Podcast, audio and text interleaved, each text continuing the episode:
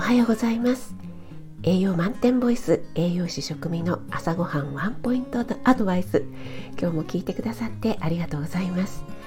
朝ごはんメニューの食材を一つピックアップして栄養について短めにお話ししています。お出かけ前の支度中移動中に耳だけ傾けていただけると嬉しいです。夜は今まで通り簡単聞くレシピ調理法食品の効果効能について放送しています。はいまずはじめにですね5日月曜日の朝配信でもやしについてお話ししたんですがその時にね、えー、もやしを長持ちさせる方法電子レンジだったら20秒加熱するのね20秒のところを私ね20分って言っちゃってたんですね。申し訳ありませんでした。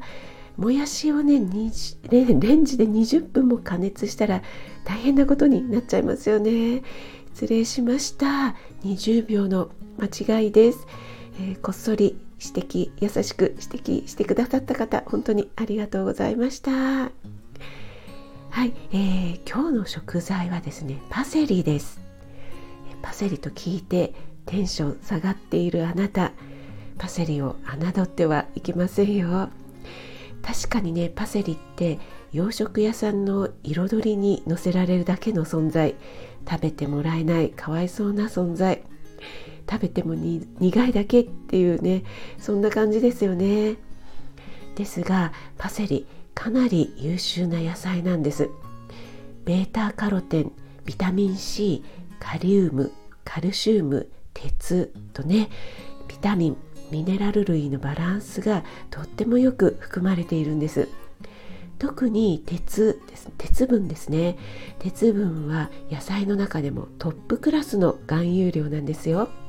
パセリのあの独特な香りアピオールという成分なんですがこのアピオールは食べ物の消化を助けてくれる他に口臭や体臭予防にも効果があるので食後に食べるのはとてもいいですね、え、ただし大量に食べるのはやめましょう。まあねパセリを大量に食べる人もなかなかいないのかなと思いますが。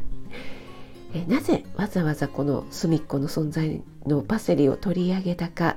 それにはね理由があるんですがちょっと長くなってしまうのでまた夜の配信でお楽しみにしていてください。はい、えー、4月7日水曜日。今日も良い一日となりますように気をつけていってらっしゃい。